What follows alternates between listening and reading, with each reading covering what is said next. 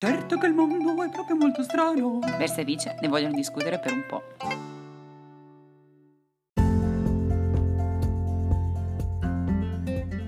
Finalmente bentrovati in questo ventesimo episodio che apre ufficialmente la stagione di questa nuova serie Il mondo è proprio strano, offerta da Viceversa Travels. Non vedo in realtà l'ora di partire oggi perché finalmente mi sono arrivate alcune vostre email e di questo siamo assolutamente contentissimi, quindi grazie. Quindi per tutti i nuovi ascoltatori benvenuti, io sono Versa di Viceversa Travels e oggi inauguriamo con questo episodio un nuovo modo di comunicare con voi e raccontarvi qualcosa di più su questa nostra straordinaria casa che chiamiamo Mondo. Ricapitoliamo però velocemente, le vecchie puntate erano per lo più servite da un lato a darvi degli aggiornamenti sulla situazione viaggi, ora quella parte è stata eliminata perché non è più pertinente presente né tantomeno è in corso di validità e quindi eh, abbiamo anche cercato di darvi dall'altro lato degli spunti più probabili e improbabili per delle mete future vostre o nostre. Abbiamo parlato quindi di tantissime cose, siamo partiti con le architetture straordinarie all'avanguardia, abbiamo parlato di accadimenti insoliti come quello delle paperelle di gomma nel Pacifico. Ho persino condiviso la mia storia con voi sul Cammino di Santiago. Siamo giunti a parlare dei parchi insoliti in Italia, di alcuni siti UNESCO come il villaggio di Crespidadda. Ci siamo addentrati nei musei più insoliti del mondo, abbiamo persino parlato del turismo particolarissimo del Bhutan e del loro stile di vita. Vi abbiamo mostrato attraverso il quindicesimo episodio podcast un pezzo di San Marino. Insomma, abbiamo girato parecchio grazie a questi podcast. Ma dopo tanta strada è importante anche imparare a tirare le somme del percorso intrapreso e perché no anche migliorarci. Abbiamo quindi inserito degli argomenti e delle novità. Ecco perché oggi allora voglio proprio partire con questo, con questa novità e con questo ventesimo episodio attraverso una testimonianza, quale la vostra sia esatto di voi ascoltatori. Sono ormai otto giorni che sono in possesso di questa bellissima lettera inviata per email e non vedo l'ora di leggervela. Spero che Maddalena, che l'ha scritta, sia in ascolto e di rendere giustizia alla sua avventura-disavventura attraverso la lettura che farò di seguito. Bene, anticipazioni fatte, ora è arrivato il momento di immergerci nel racconto.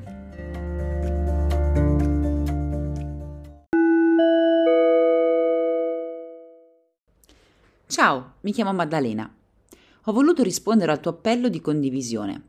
Ti seguo da qualche settimana, ma sto recuperando tutti gli episodi. Sono una persona timida, ma forse questo spazio è un'opportunità per condividere le mie esperienze di viaggio. Volevo raccontarti due episodi assolutamente incredibili della mia vita.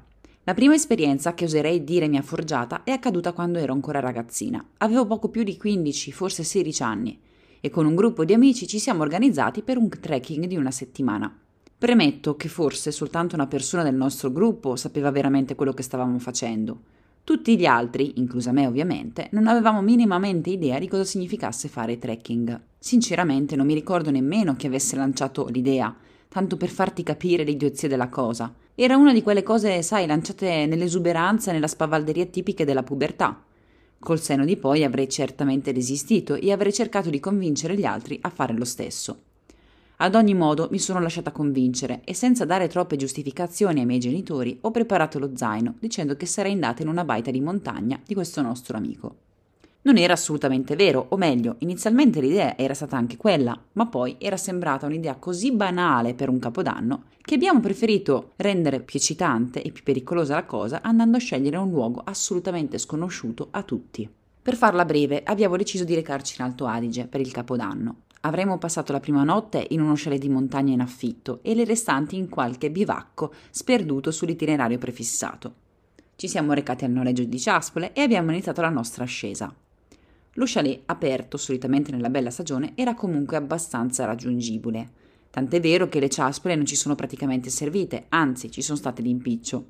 Poi però, data la difficoltà del sentiero, abbiamo iniziato a metterci parecchio tempo a salire e si è fatto buio. E ricordo ancora che ci siamo affrettati a cercare qualche torcia nei nostri zaini. Nessuno in realtà ce l'aveva, tutti ce ne eravamo dimenticati, dando per scontato che allo chalet l'elettricità e la luce ci sarebbe stata. Quindi cosa sarebbero servite le torce? Qualcuno ha provato anche a usare un accendino per improvvisare una specie di torcia primitiva con foglie e pezzi di rami. Tutto inutile dato che aveva piovuto molto ed era tutto completamente bagnato.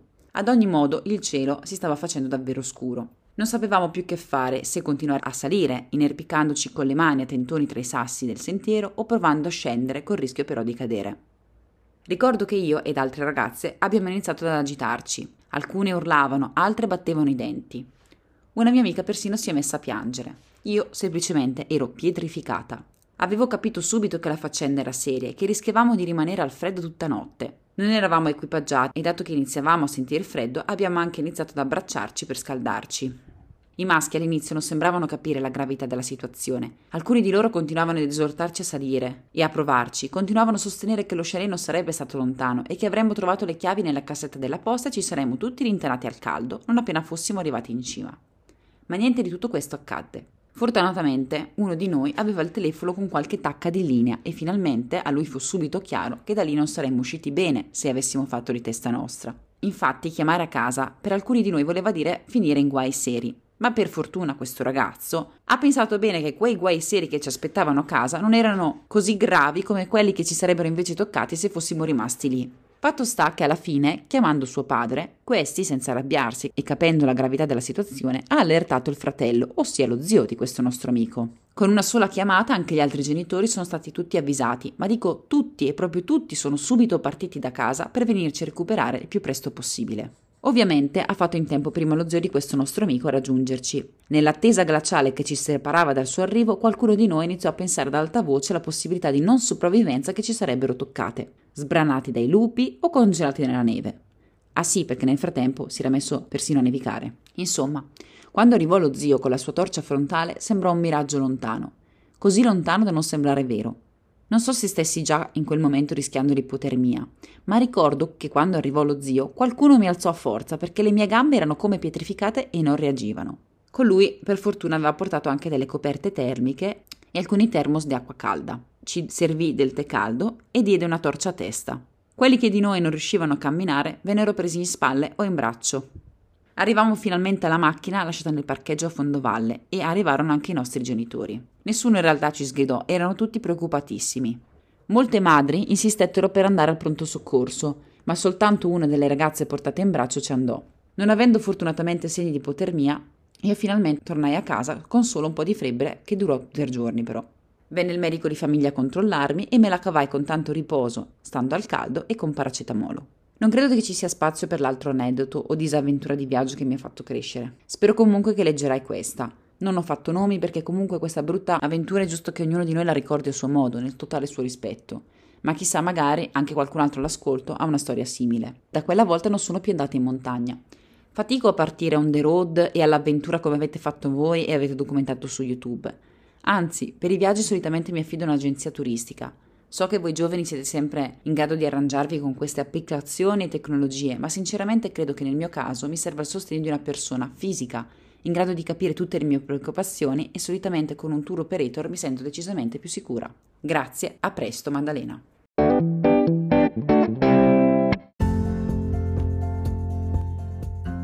Questa era la storia di Maddalena. Se anche tu vuoi condividere le tue avventure o disavventure di viaggio, invia un'email all'indirizzo viceversatravels.gmail.com che trovi nell'info box qui sotto.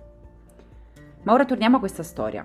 Intanto ringrazio davvero questa ascoltatrice che ci segue anche su YouTube e con cui ho avuto il piacere di scambiare quattro chiacchiere sui social.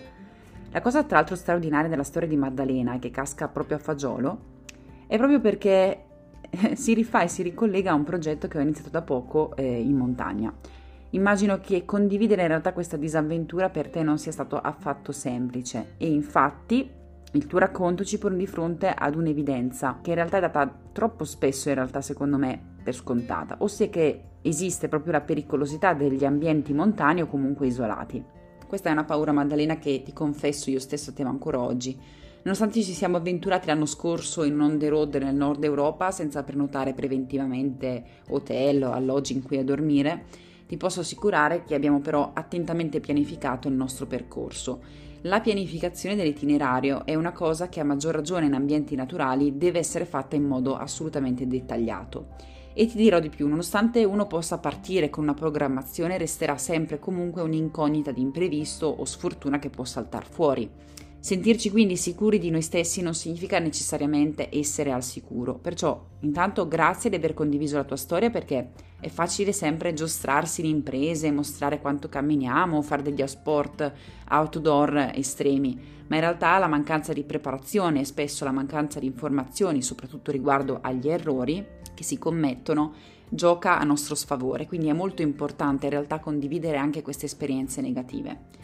Penso sia stupendo che comunque tu sia riuscita a far tesoro di questa disavventura e mi dispiace in realtà solamente che eh, ti abbia allontanato da una pratica, quella appunto del trekking, del hiking o comunque di sport in montagna, che secondo la mia bassa e modesta esperienza potrebbe comunque esserti risultata piacevole se fatta però con le persone giuste ed esperte.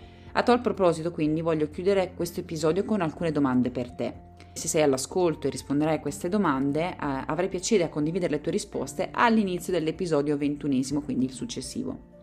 Le domande per te sono queste. Hai mai pensato di uscire con una guida escursionistica di bassa o media montagna? Con un tour ad esempio organizzato o un percorso prestabilito? Pensi che potresti ricrederti sulla montagna se vivessi un'esperienza positiva? E in ultimo, Qual è il secondo aneddoto che ha caratterizzato il tuo modo di viaggiare che ci hai preannunciato all'inizio della tua email ma che poi non ci hai più svelato? Condividilo brevemente se riesci. Ecco allora ascoltatori che per questo episodio è davvero tutto. Conoscete le regole per partecipare, ma le trovate anche nell'info box qui sotto. Noi ci vediamo alla prossima, ciao ciao!